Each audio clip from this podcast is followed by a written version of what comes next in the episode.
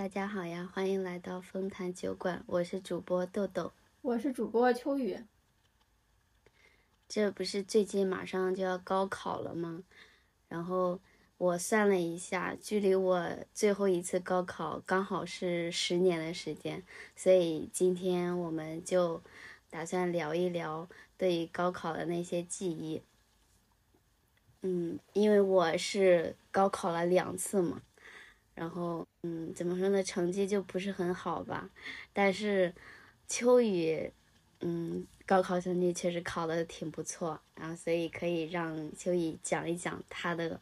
成为，就是，就是成为我们班黑马的一些经验。对，我是距离高考已经十一年了嘛。然后，呃，我也不能说是黑马嘛，只能说是高考成绩。嗯，相对平常模拟考试来说，呃，因为所有高考之前都是要经过好几次模拟考试嘛，而且是应该算是很正式的模拟考试那种，然后成绩，嗯，高考成绩会比整体模拟考试的会稍微高一些，就是，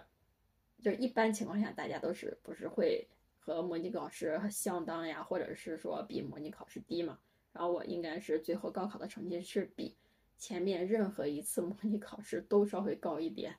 然后自己也也挺就是感觉挺意外的吧，就没想到自己能考那么高，然后嗯，就是每门就是下来之后都会比自己预期的要好一些那个成绩，嗯，这个的话后期我也就是。想想想了想，就是为什么说就是能，就是会出来一样一个这样的结果。一个是肯定是自己就是成水平的话，其实大家都已经很固定了，不在乎说就是多长时间，因为模拟考试那个其实已经能看出来大家成绩了。然后最后的话，我觉得可能还是高考那那段时间或者那几天时间，或者是嗯，就是考试那两天心态的问题吧，就是稳住了。然后，呃，并且每一场都不受上一场的影响，然后就是相对来说比较稳定的发挥吧，也没有太太黑马，也没有说太超常，只是就是比着其他人紧张呀或者什么的话，然后自己算是稳定发挥了吧。就是我呃解释一下我为什么说秋雨是黑马嘛，因为。呃，之前在我们班的时候，我觉得我们俩成绩是差不多的，而且就是他是呃，他他也是比较偏科，我也是比较偏科。我我是数学特别差，他是英语不太好，然后我感觉我们两个成绩一直是差不多，但我也没有仔细去看过成绩单，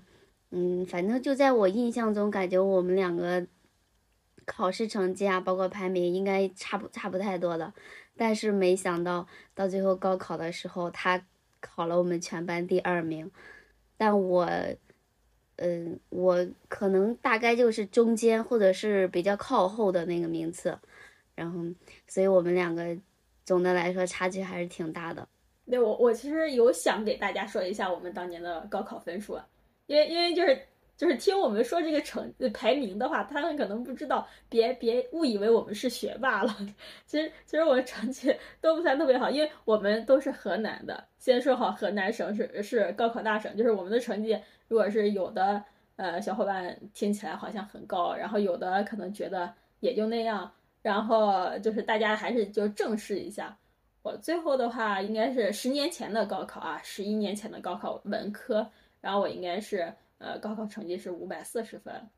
嗯，成绩就是能挂上二二本线嘛，也是一个好的二本了。我到最后，我是第二年复读之后考的，也就是呃超了二本线十分左右。哎，反正就是费了九牛二虎之力，考了两次才终于考上。哎，这个真的是说多了都是泪。然后我想说。嗯，因为我不太记得我高考成绩了，嗯，但我印象特别深的，我觉得我一辈子都不会忘的，就是我第一年高考，就是咱们就是我跟你一起参加的那个高考，那个数学我考了四十多分，我真的我都没有考过那么差的成绩，那个高那个高考真的是我数学这么长就是学学习这么长时间以来考的最差的，我都不知道我是怎么考的那个样子。你你还记得你当时考了多少分吗？我我就是大概都知道每个分是多少，但具体数不知道。但是你刚才说你数学四十多分，我是第一次知道，因为我前面的话应该是没有说去特别去关注你的那个成绩。然后就是刚才你介绍我说我也偏科，英语不太好，其实我就想说我的英语也是特别差，不能用不太好来形容。就像你说的，一满分一百五的数学四十多分。你觉得就特特别差？我的平常就是英语差到也是说一百五十满分一百五十分，然后我也是考过四十多分的。我就是我的英语，它嗯，在我最差的时候一百五十分的满分考了四十多分，然后但是在我就是高三下半学期，应该说是，而且应该算是过了春节以后，也就是说可能就是剩三四个月的时间的时候。我的英语成绩已经是慢慢慢慢慢慢稍微高，会高一些，就是从四十五十六十七十八十我都考过，但是唯一一次及格的就是在高考考了九十多分，因为我知道一百五十分好像我们满那个合格线应该是就是合格及格的话应该是九十二九十三之类的吧，九十九十出头吧，因为满分九十啊一百五十分嘛，我只有高考的时候英语成绩及格了。真的说说这个，我都我都有点不想说下去了。我们两个真的就是完全一个相反，太扎心了。也也我就是嗯，也是心态吧。因为我当时应该说是高考前半年的话，也就是说就是高三上半学期结束完之后，我的线很，我的分数。就是已经摆在那儿了，就是说白了也算是模拟考试开始。你看最后前面开始，从第一次开始，你你你的面面临我面临的就就很简单，要么去读专科，要么读三本，就是那个时候还有三本嘛。然后就是学学学费会贵一些嘛。然后像家里条件根本就支付不起，所以就很清楚，你要么就是去读专科，然后就要么就就不要就不要念了。就是如果是按当时的那个成绩，然后我我当时是给自己的是不要复读，就是如果考不上二本的话就不要复读，就念专科就就去念专科。我甚至连专业都想好了，要学汽修。嗯，然后然后呢就是就是那样的话也算是给自己定了一个目标嘛，然后就稳住。反正我觉得我。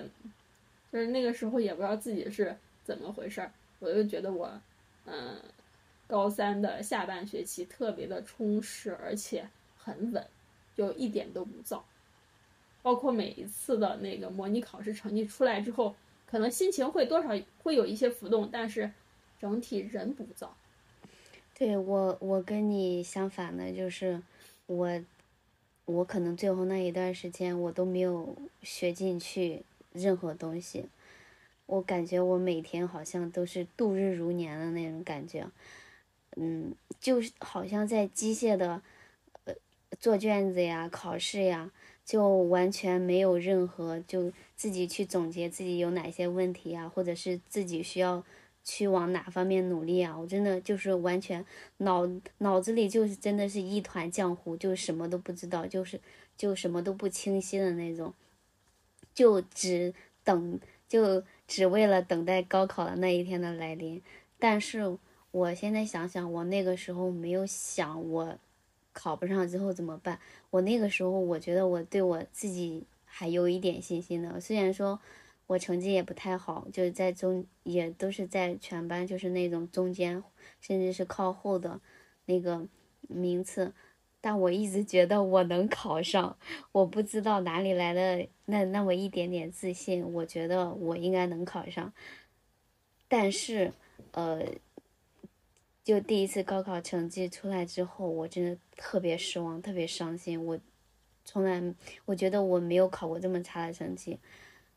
我就就离二本线就差很多的那种。嗯，反正当时，呃，我记得查分查高考分数的时候是跟我，呃，那个好朋友我们俩一起查的。他就是平时学习成绩很不好的那种，而且他也不怎么爱学习。就是我，我跟他相比，我真的是相对来说是好学生，是，嗯，就是就是每天都把自己的精力放在学习，嗯，就是就这样一个状态。我在他面前，我觉得我唯一能够拿得出手的就是我学习比他好。但是高考成绩出来那一刻，我只比他高了。可能就是就我们俩差距比较小，我当时特别失望，特别难过，特别恨自己。然后虽然我嗯在他面前我也强装着镇定吧，就是，但是我自己还是有偷偷的去流泪。然后那个时候我就觉得我人生无望了。我那个时候也是觉得我既然没有考上，而且家里条件也不允许我去上三本。我当时就有想过不去上学，或者是也就跟你说的一样去，呃，读个专科。但是我更多的想的就是出去打工，嗯，但是没想没想到后来就是被，嗯，被我们的班主任说服去参加复读了，然后好在最后考上了。然后说完了这些。哎，对于高考的一些不，反正对我来说是一些不愉快的经历吧。然后，嗯，想让秋雨传授一下他的经验，就是考，包括考试时有什么注意的呀之类的。就是我觉得就就经验说不上，就只能告诉大家，就是，嗯，在那两天的时间的话，一定是要平平常心，因为每个。高高三学学子的话，应该都很清楚，呃，就是，不能说很清楚，应该说是对这个呃考试的，呃怎么样入场的方式什么的这些流程应该都很熟了，因为都大家都会经历很多次模拟考试，一定是要平常心，就当它也是最后一次模拟考试来考就行了，就不要太紧张，然后，嗯，就就不要把它当成很特别的两天。嗯，就平常心去度过，而且考试的时候，大家一定是要，就是考一门就过一门忘一门，一定不要受前一门的影响。包括我，就是这个我是嗯特别有感触的，因为因为像一般就是他们考完语文呀，会说那个作文，因为都会说是什么大概关于什么话题的嘛。然后我真的就是忘的特别快，我可能就是他刚下考场之后说，我可能还记得，过一会儿之后我可能就有点忘了，我都不记得我写的是什么了，我可能就赶快去看下一门就是要考什么，然后去去看那个下一门应该是数学嘛，就看公式什么的，因为有一些数学上肯定是公式比较重要嘛，然后我就就很快进入下一门的就是准备当中，然后。是，你就你就要把你考一门就过了就忘了，就不要再想了，因为想已经没有用了，它已经已经是个死局了，你就等成绩就行了。然后，最对我印象最深深的就是数学，数学完了之后，我整体我是一个对于那那张卷子就是做下来，我觉得还算是，嗯，挺轻松的那种。就是我我时间上或者什么的话，我我应该是从头到尾最起码都做了一遍，而且我。一直都没有那种复习，就是在在反过来再去验算的那个，我一直没有这个习惯。然后我就只是对一下我当时选上的勾上的 A B C D 啊，和自己答题卡上涂的有没有一致，然后就这样正好把时间把握的死死的，然后交上去之后，但是出来之后，好多人在哭，然后我我一下子懵了，然后我我说啊还好吧，就是就我因为大家情绪都在那，我又不敢。说什么的？因为我是，好了，这一天第一天结束了，就剩最后一天，马上就要解放了，就是这种心情。然后结果好多人都已经很伤心难过，我我我就是一直 也没有敢说，因为因为还得考虑别人的心情，然后我也我也不知道，我感觉啊好像没有那么难呀，就是就是，而且我已就是在他们在说，就最后他们就有有有人在开始对答案之类的，我完全不记得我每一道题都选了什么，然后答案是什么就过掉了，那就赶快去看下面的，就就就是这样，所以所以大家一定是要平常心，不要把自己上一场的呀或者什么的话。往往后面影响，一定是，而且也不要受到别人的影响，就是别人说什么管什么，你都不要，你都不要去考虑，你你需要考虑的就是准备下一场考试。但是我想插一句啊，我想插一句，你之所以心态好，是因为你都会。你要是像我一样，你啥都不会，就那么多题，感感觉哪一个你都不会那种那种状态，就只会写一个公式那种。你肯定心态你也保持，你也保持不了那么好，就是主要是我觉得还是你真的你数学成绩真的是挺好的，然后刚好考试你差不多也都会，那你肯定会心情好，因为嗯，因为那一年咱们那一年数学的确是挺难的，但我数学有空的，我最后应该有大题是直接放弃掉了，就是我一看看不懂，然后我又读一遍还是看不懂。那我就放弃了，就是就是就是那种，就是你就是很很明确的，我不会，我也不要再去，就是特别伤脑筋的去想，再去那个啥，我也放弃了。我就想，反正嗯，到最后了，不会就不会吧，那也应该也不是我一个人不会。对，嗯，主我主要想说的是，心态好是一方面，还有另一方面，你真的是要有你有很扎实的实力。嗯，我觉得你之所以心态好，还是建立在你因为你有这个实力上面。然后我觉得其他门还好，就主要就是那个数学比较难。然后你数学你基本上考的还可以，所以你真的没什么好担心的。嗯，就除了那个英语。对，那应该也是还好，英语是放在了最后，对吧？就感觉好像现在现在看来之后，这个考试的顺序还挺重要的。对对对，真的是很重要。所以我有时候都在想，为什么要把数学放在那么靠前的位置？我觉得数学应该放到最后呀。反正对我这种数学不好的人来说，是的。就是考完之后，第二天心态全崩了。真的是，真的是，我也是。我不，我不记得我哭没哭，但是我真的心情特别不好，就是那种自己完全不会，就觉得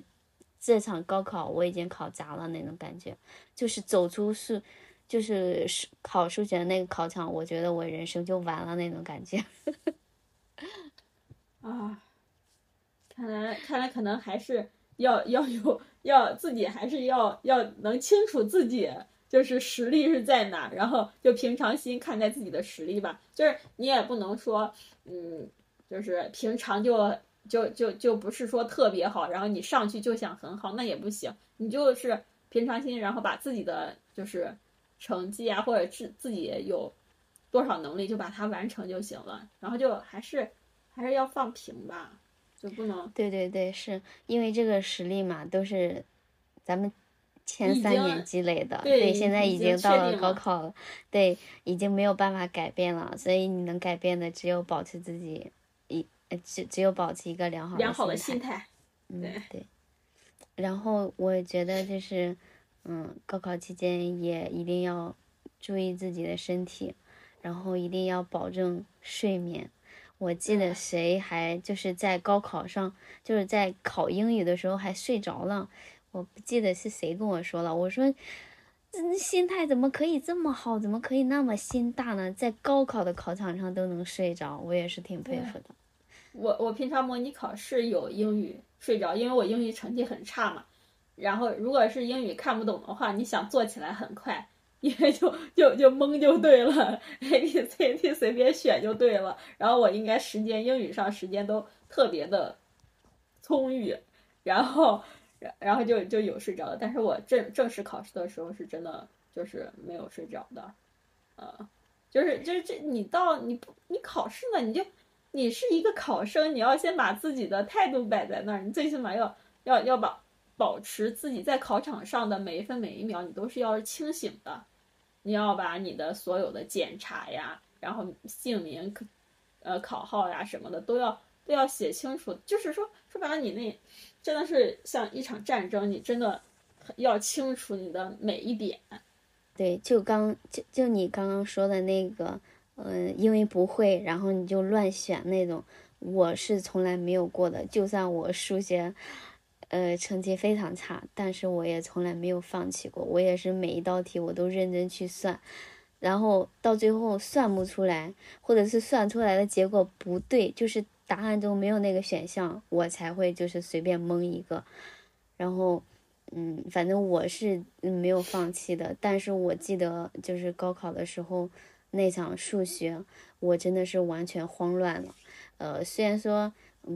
不算放弃吧，但几乎也跟放弃差不多了，就是就是慌乱到就是就没有办法正常的去答题了。呃，所以呃实力差是一方面，真嗯那个心态慌了乱了也是一方面。嗯，所以，嗯，我我想说的是，考生们，如果如果有考生们听到，真的，如果遇到难的题、不会的题，真的，呃，跳过去就好了。然后千万不要扰乱自己的心态，不要慌，真的不要慌，慢慢来。对，一定不能慌。嗯，就是，嗯，不会了你就过掉就行了，总有你会的。嗯。那我们接下来就聊一下，就是高考之后最想做什么。就是说，假如我们还能回到那个时候，就是回到我们刚高考完的那段时间，你最想做什么呢？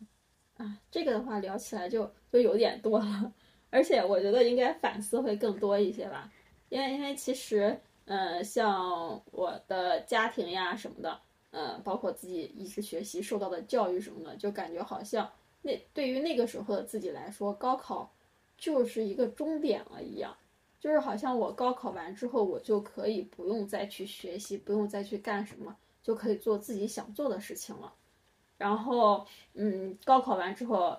感觉自己就解放出去了，自己应该就是一个大人模样，就是能做自己想做的事情，然后可以不用再去上进，再去学习。其实这个是很错误的。现在想一想，真的是太错误了。因为我高考完之后就特别放纵自己，甚至像上大学也是就没有摆正好一个学习的态度，感觉这些这些应该都不是很好的。就是如果让我再回去的话，就是我都能想象到那个时候英语结束完之后，我自己整个人真的是特别开心，然后觉得哇，总算解放了，然后就去。收拾东西，然后打包回家嘛，从学校，然后就感觉自己哇，可以没有人再管我了，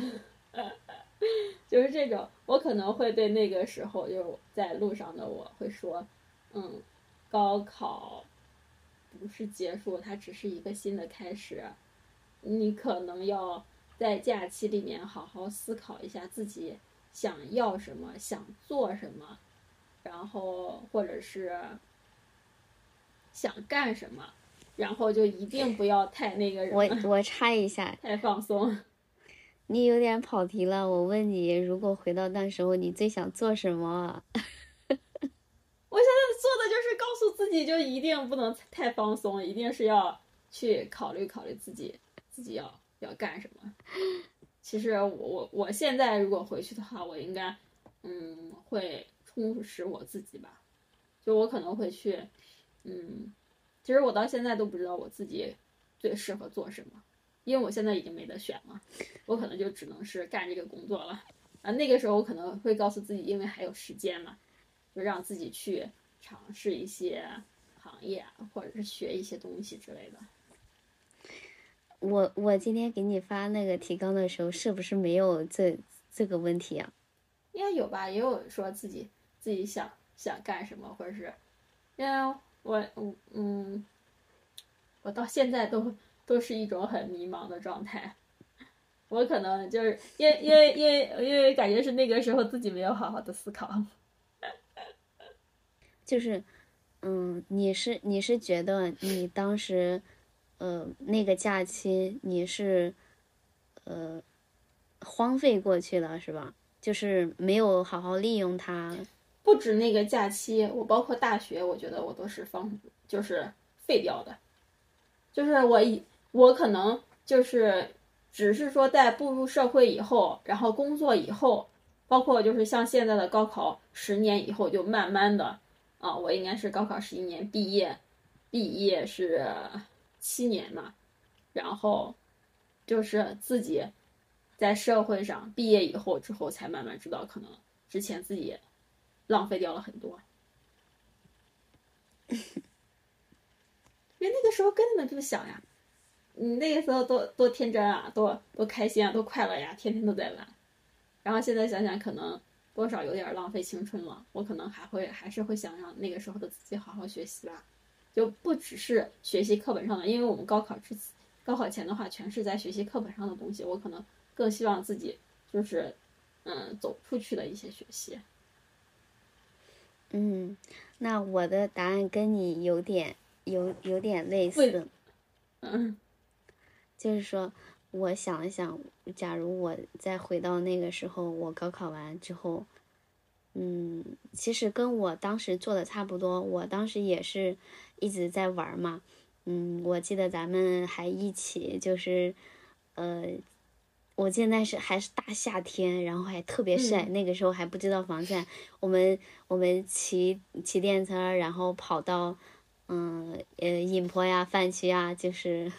还去摘桃啊，对，然后还去去那那个公园里打牌，嗯，我觉得挺开心的。我并不觉得这是浪费时间，我觉得这就是青春该有的样子。就是高考之后，你卸下了那么。多年身上的负担之后，你当然要尽情的、开心的去玩呀。对，但是这个时间不能太长。像我的话，应该就是就是玩了四年，大学四年。对，然后我我就是说，如果我再回到那个时候，我就是嗯，我想的是，不仅不仅仅是着眼于周边一些地方。就是如果有可能的话，我想去全国各地走一走，去看一看我心中一直憧憬的、向往的那些名校啊，嗯，就去，然后能够给自己上大学有一些选择。因为其实我挺后悔的，就是我大学没有选择省外的城市，而是。选择了一个离家比较近的一个小城市，嗯嗯，我觉得还挺遗憾的，因为我我挺想去多去外面看一看，嗯，就是感受一下，呃，别的大学的氛围。嗯，对，这个其实也有共通的吧，嗯，就是我一直对就是大学是哪个学校可能不是说特别的重视，但是其实。呃，就是像什么重点大学之类的，其实它是它是有有必要的，就是大家多去了解一些。然后另外一个还有想说的就是，一定是要结束完之后，或者说成绩出来之后，不要把眼光只局局限于那个分数。像我，我应该就是只局限于那个分数了，然后其实根本就没有考虑自己以后的任何问题，包括你学什么专业什么之类的。或者是有没有想去哪哪边城市之类的，我根本就完全没有考虑，真的就是，而且也不懂吧？可能这个就是，嗯，对于当时的不管是老师也好呀，或者是嗯家庭也好来说，都是有关系的。因为自己吧没有接触那么多，不知道，然后也没有想着去了解，然后父母吧可能他们也不是说特别清楚，因为毕竟可能也没有人。去念过大学之类的，然后像老师什么的话，他们给的建议的话，可能只是他们的建议，也有可能不是你你想要的之类的。就或者说有的老师，因为他们读师范，或者说已经是很早之前就毕业了，可能对社会后后期就一些专业啊或者发展什么的话，也不是说特别了解了。嗯，也希望大家就是报志愿的时候，还是能多了解一些，特别是你所所学的专业吧，就是。还是要自己感兴趣、自己喜欢的吧。对，因为当时我们那个那个年代还是信息比较闭塞的，对于大学、对于专业这些，嗯，都了解的不太多，而且，嗯，老师帮我们帮我们参考做，老师帮我们做参考意见的时候，主要想的是，呃，希望我们不要就是落榜，就是嗯，能够就是在我们的分数范围内去选择一个能够尽量能够考上的学校。他主要考虑的是你能考上。而不是你你要去哪个学校，你想去哪个学校，你想去哪个城市，嗯，老师都没有教这些东西，然后包括专业，嗯，反正我记得当时咱班主任根本就没有说过这个专业的事情，专业都是自己随便报，想报什么报什么。但是我现在觉得这个专业真的挺重要的，嗯，现在呢，其实呃，因为网络比较发达。但就是信息差没有那么大，就是很多学很多学生他可以自己去呃搜索一些信息，所以我我的建议就真的是要多去了解，真的一定要多了解，然后要慎重考虑，不要像我们当时那么 随便。对，对我也是，一定是要就是考虑一下自己的未来，自己愿意去学什么。高考真的就是一个新的开始，所以是一定不能就是太放纵自己，还是要考虑一些东西的。可以放松，但是你也要考虑以后的事情。然后，然后下一个问题就是，怎样好好利用这个可能是你人生中最长的假期？嗯，那我其实我也有想过，就是给大家推荐一些。嗯，比较适合高考后玩的地方。那我自己呢，就是想了大概有一些，就除了刚才说的一些大学校园，去感受一下大城市的氛围和城市文化。然后之后还有就是，嗯，如果是农村的学生，有机会的话。一定要去各个大城市去转一转，然后是如果是城市的学生，我觉得呃有机会的话，也可以多去乡下转一转，多去感受，多去接触接触大自然。然后还有可以多去博物馆走一走，看一看，就是将自己所学的知识与实物相结合。就比如你在历史课本中学到了一个什么。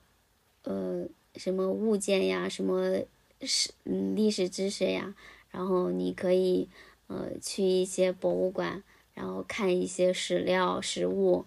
能够很好的学以致用。对，这因为因为这个东西其实我也有想过，但是但是可能是对于一些同学来说是可以的，因为他们可能家里面是有有是有条件的，但对于。另外一些的话，可能就没有这个条件。然后对于没有条件的话，其实我我也希望就是有一些，特别，一个是你可以接着学习你喜欢的东西，像书啊什么的，就是嗯看一些关于你你想学的那些专业的资料也可以。然后是如果说经济条件不是特别好，你已经是个成年人了，你也可以去做你是就是像。暑假工呀，或者兼职之类的，去做一些自己想尝试的工作，然后去，嗯，早一点去，也不是说早一点吧，就是，呃，顺其自然的，然后去步入社会，开始尝试自己的新的一小步，然后，嗯，多与这个世多了解这个世界吧，然后了解这个社会吧，然后也多去接触，多去看一些，就是咱俩。呃，比较一样的就是说，还是说要出去走走，不管你是呃有经济条件下的去认知这个世界、感知这个世界，还是说你在你呃有能力的范围内去为自己创造一些经济条件，然后去解实践这个社会都可以。嗯，对，就你刚有说到打去打暑假工嘛，其实我。呃，我第一年高考之后，我就有有去打暑假工，但是最后结果不是很好，就是我在那工作也挺辛苦的，但最后因为老师说服我去复读嘛，我就嗯，可能就没有 没有提前去跟那个呃负责人去说我不干了，然后他就以这个理由就不发给我工资，然后我到嗯。就是到了领工资的时候，我去我去找了他们，然后他们就用一些很恶毒的恶毒的话攻击我，就是说你为什么不提前跟我说？或呃，然后就是说，嗯，因因为当时跟我一起的也有我的朋友嘛，大家都是高中毕业的，嗯。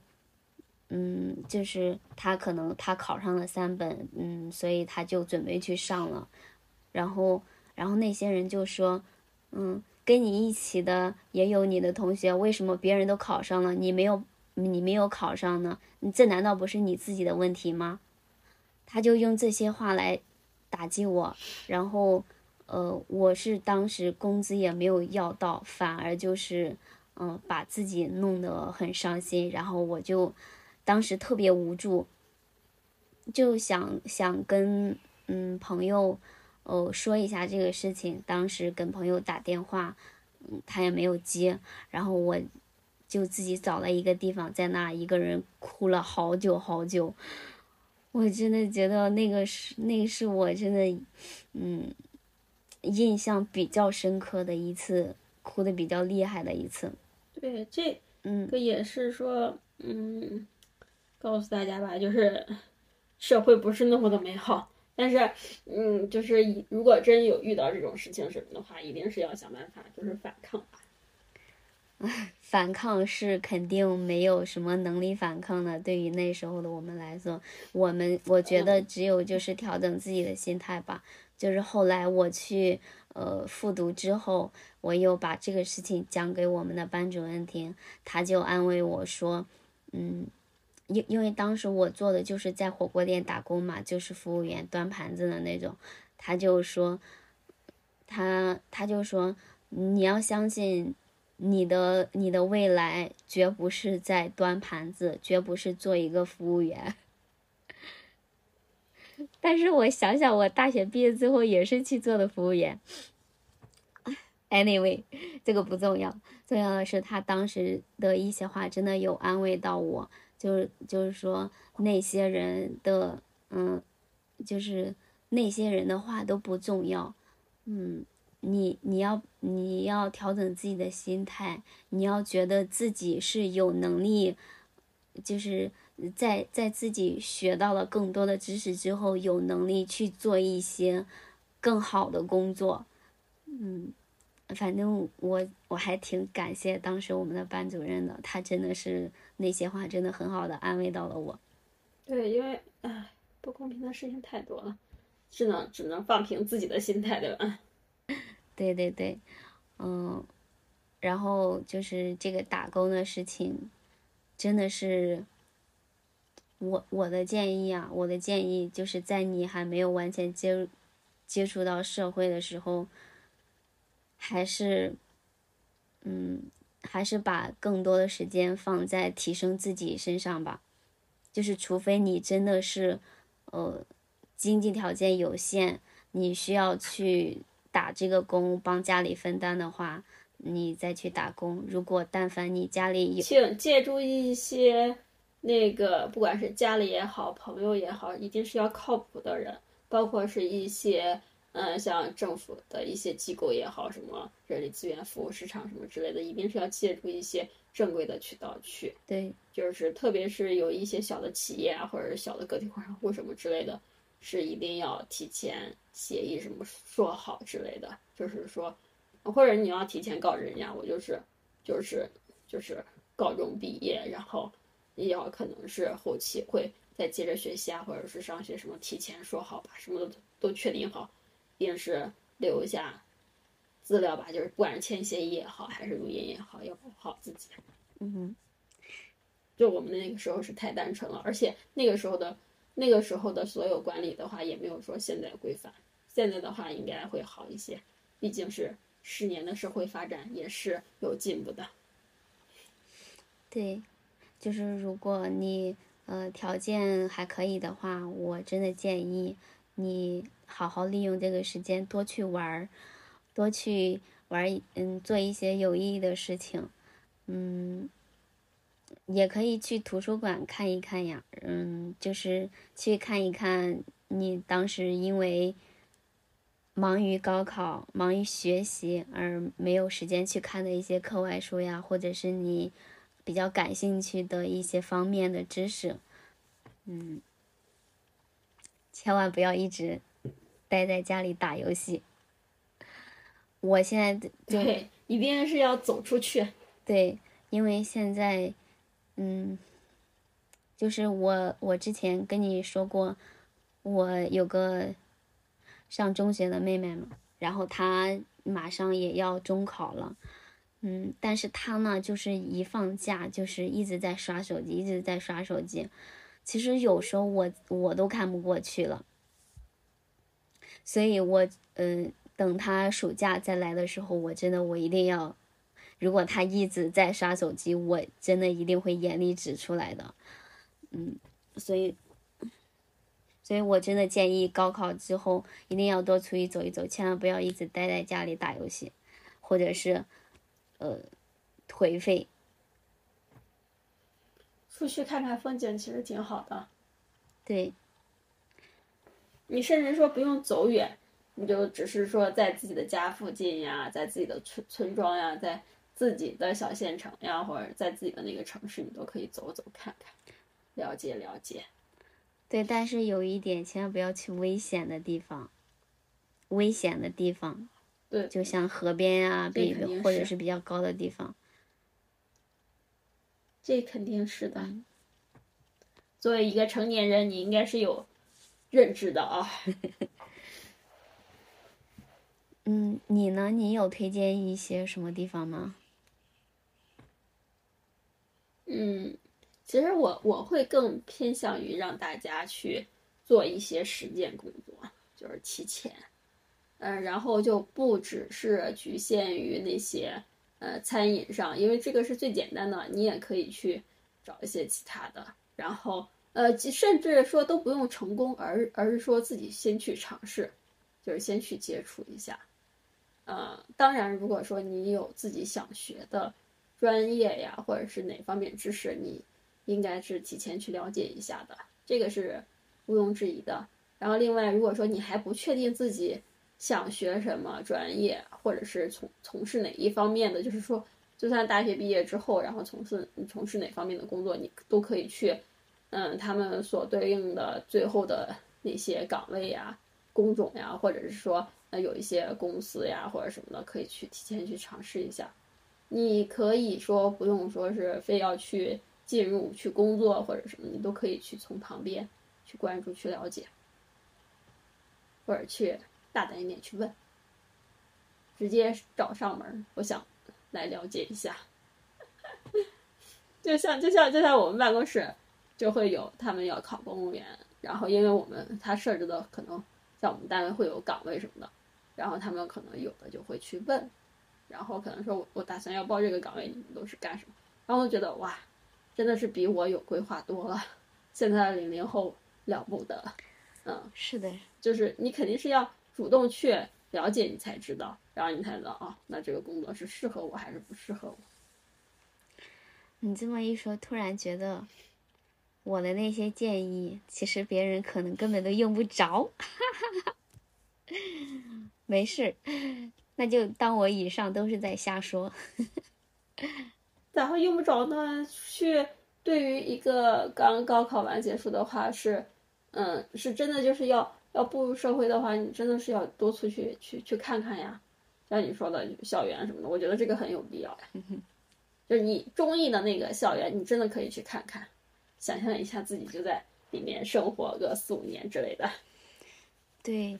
因为像我就属于家里条件很不好的那种，就是我一直很想很向往的一个学校，就一直没有去上。直到我大学毕业之后，我才有机会去到我一直梦想的那个学校去看一看、走一走。所以，如果现在有机会的话，请你们多出去走一走，多去看一看。对，因为因为我是嗯，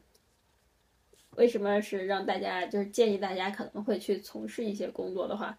嗯，可能是因为我自己的眼界太窄，嗯，我可能甚至到大学毕业都不知道具体都是要去做什么干什么，等于是自己根本对自己就是未来工作什么的是没有规划的。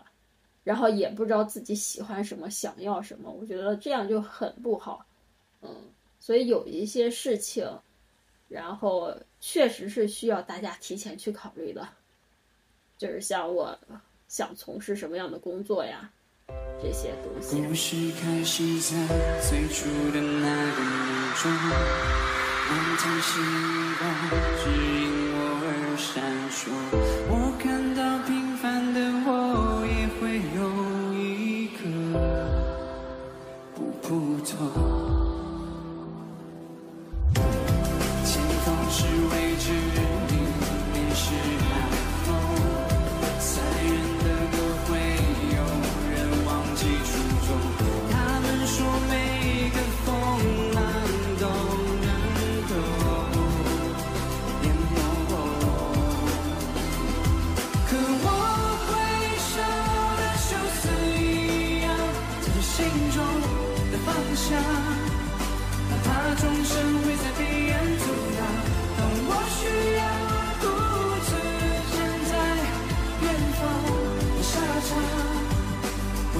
是我寂寞的梦想，被我受过的伤，都是我的勋章说完我们推荐的，嗯，可以去玩的地方，然后也我我们也想给推给大家推荐一些电影，嗯，可以在假期的时候多看一看。那我推有推荐三个电影，第一个就是《请以你的名字呼唤我》。它是一部同性电影，嗯，但它就是整个给人的感觉就是那种夏天慵懒的感觉，还有一些恋爱的气息。反正我觉得没有没有什么剧情，因为我没看完，我就觉得好像太慵懒了，我看着看着都想睡着的那种，然后就看了一半没有看下去。但是里面那个。男男主角真的好帅好帅，不知道你有你你有没有听说过？你认识不认识这个人？就叫甜茶。哦，我我知道那个男生是外国的电影呀。是呀是呀，我推荐的都是外国的电影。嗯，反正我我觉得他还他真的还挺帅的，特很有少年气息。我觉得就冲他的颜值都都可以去看一看。然后第二部就是我自己比较喜欢的一个电影，可以说是我的私藏吧，就是呃，成为简·奥斯汀。嗯，它是一部传记型的电影，讲的就是英国女作家简·奥斯汀她的一生一生吧，就是主要讲的就是他，嗯，就是以他的故事改编的。简·奥斯汀呢，就是写那个《傲慢与偏见》的那个女作家，大概是讲了，嗯，简·奥斯汀她就是有一段，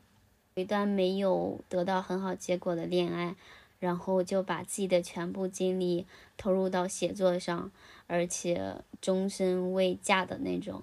嗯，反正就是写的是一个女性成长的故事吧。嗯，我觉得女孩子们都可以去看一看。然后第三部是一个关于恋爱的电影，就叫《恋爱假期》。我感觉你这些都就是就是真的是极富浪漫主义，然后都是这些，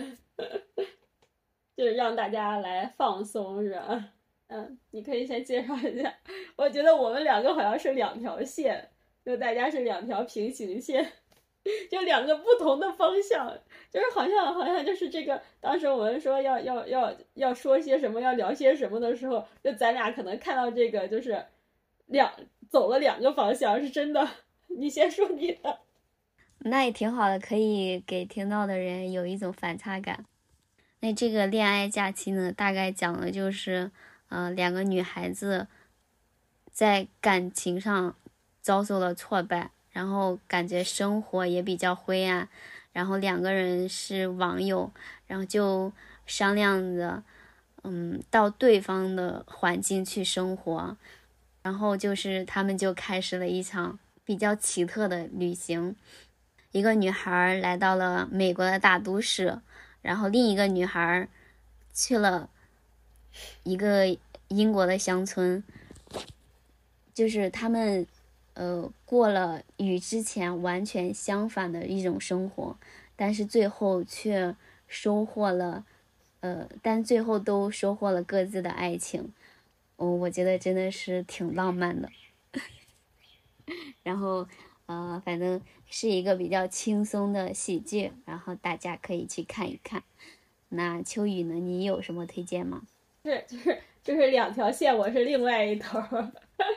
两个方向。呃，就是，嗯，我的方向的话，应该就是没有那么的浪漫主义了，然后没有那么的，呃，就是很轻松。我可能更想让大家就是，嗯，更好的进入现实世界。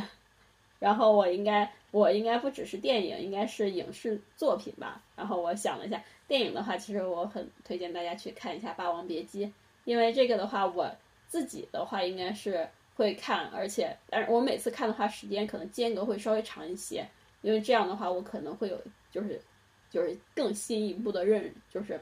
自己会去想什么，可能就和上一次就不一样了，啊，就是每次会去看它，就是不一样的一个一个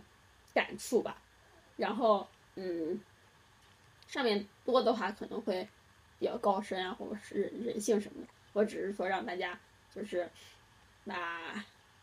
眼睛、眼界放平，就是不要去，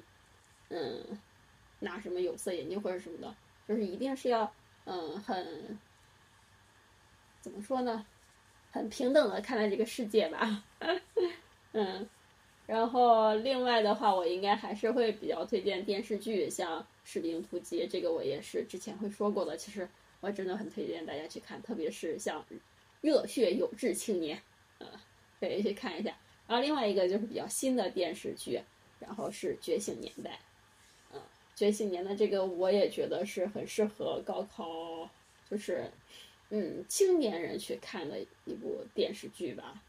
然后，因为他那个时候正好是在说，主要是那个五四运动嘛，然后也是在北京大学嘛，就是你也可以对照一下自己，或者说即将进入大学生活的你，然后和那个时候的，呃。有志青年们看是一个什么样的碰撞，什么样一个感觉？然然后还有一个就是，嗯，我应该是上大学的时候看的，因为也是老师推荐的。然后走向共和应该也是一部电视剧，但是是一个就是比较之前的电视剧了，就大家也可以去看一看。我可能更就是根据我推荐的那些，我可能更希望给大家就是，嗯，步入就是从你从小。受保护的很好，算是温室里的花朵吧。就是你要从你高考结束完之后，你要知道，你真的是作为一个成年人步入社会以后，包括进入大学、社会什么，你应该去看一下这个，嗯，社会的不管是政治也好呀，或者社会是一个什么样的话，都是，呃，各种颜色的社会吧，你都要去接触一下，都去看一下，更现实主义一些。你是浪漫主义，我是现实主义。其实你你说的这些，我基本上也有看过，像像那个《觉醒年代》，我挺喜欢看的。然后，嗯，然后我前段时间刚好看了一个类似的，就是我们的《法兰西岁月》，就是讲的是，呃，对，就周恩来、赵世炎还有邓小平他们，对他们去法国勤工俭学的那段时间。哇，这个真的特别好看，我真的是被那个赵世炎，就是他的那种魅力所吸引，而且还有邓小平，就是他年轻的时候嘛，就是他去法国的时候才十六岁，但是他却有一超同龄人的那种智慧和担当，真的特别圈粉。其实，呃，推荐这个让大家去看的话，也不是说就是你一定要怎么样，因为毕竟有一些他们是诠释出来的是伟人的一个呃形象，然后。只是说，希望大家也是要，嗯，有自己的思考吧，一定是要形成自己去动脑去想一些事情了。然后，嗯，一定，你已经不再是那种填鸭式教育，然后只是说课本上语文、数学、英语这些文文综、理综什么，然后去教给你的这些理论知识，而是说你。下一步的下一个阶段的学习，就是说要自己去思考一些问题了，不管是关于政治上的、经济上的、文化上的，还是什么方面的，就是一定要自己去思考，然后哪些是对的，哪些是错的，然后也可能说没有什么好与坏或者对与错的东西，你要去怎么样去认知？嗯，这个我。也没有说有什么具体的要给到大家说，嗯，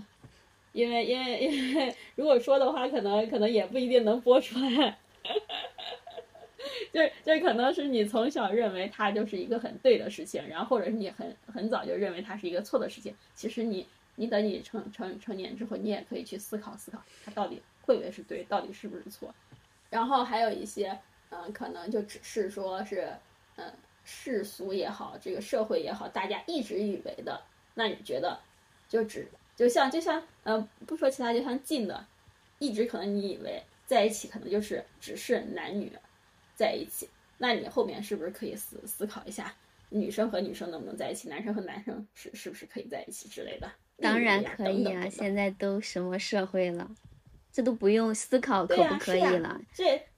对，这只是只是说就是说。嗯，打个就是说，你就是从一开始从一小给你灌输的这个东西，你可能也要去反过头去思考。我之前想到这个话题的时候，就是想我们主要聊聊高考后嘛，然后就是我当时想的标题就是趁青春去尽情撒欢儿吧，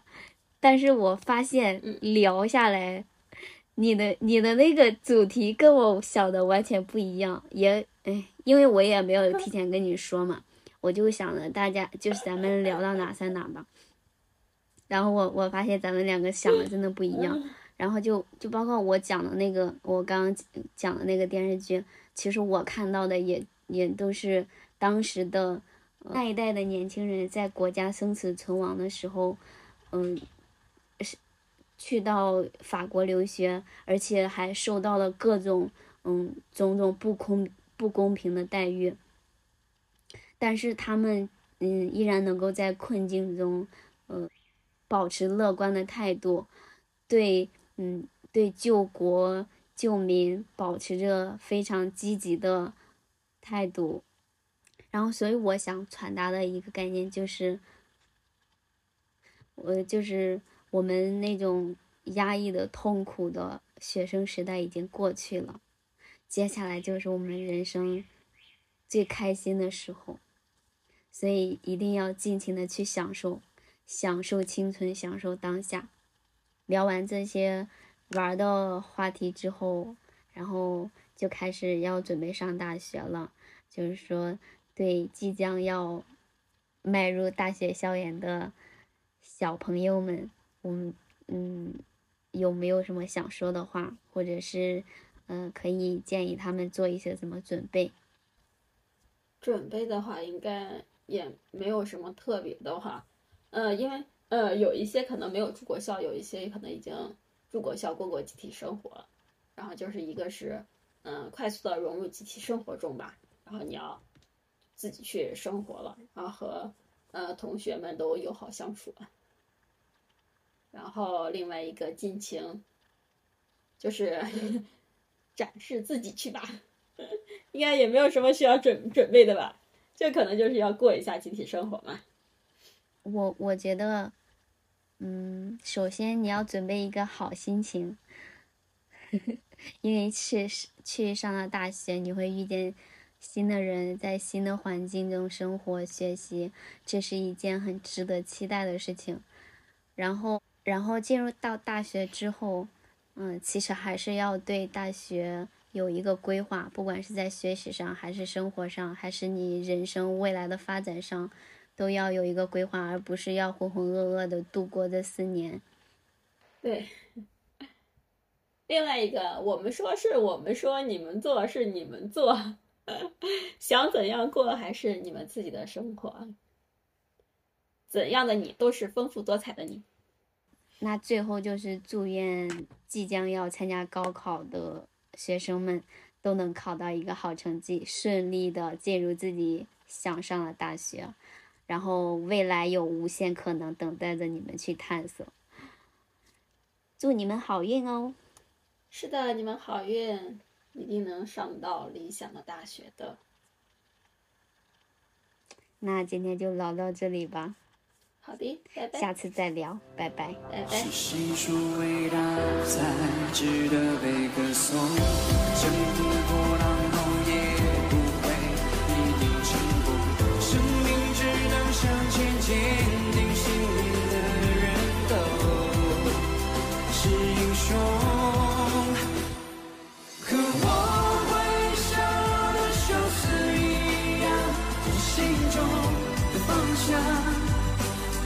众生会在彼岸阻挡，当我需要独自站在远方的沙场，武器就是我紧握的梦想，而我受过的伤，都是我的勋章。武器就是我紧握的梦想，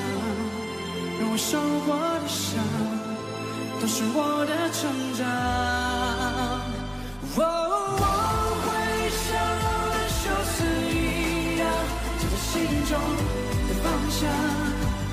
哪怕众生会在彼岸阻挡，当我需要独自站在远方的沙场，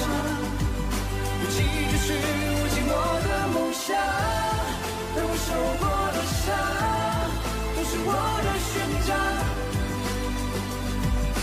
武器就是我紧握的梦想，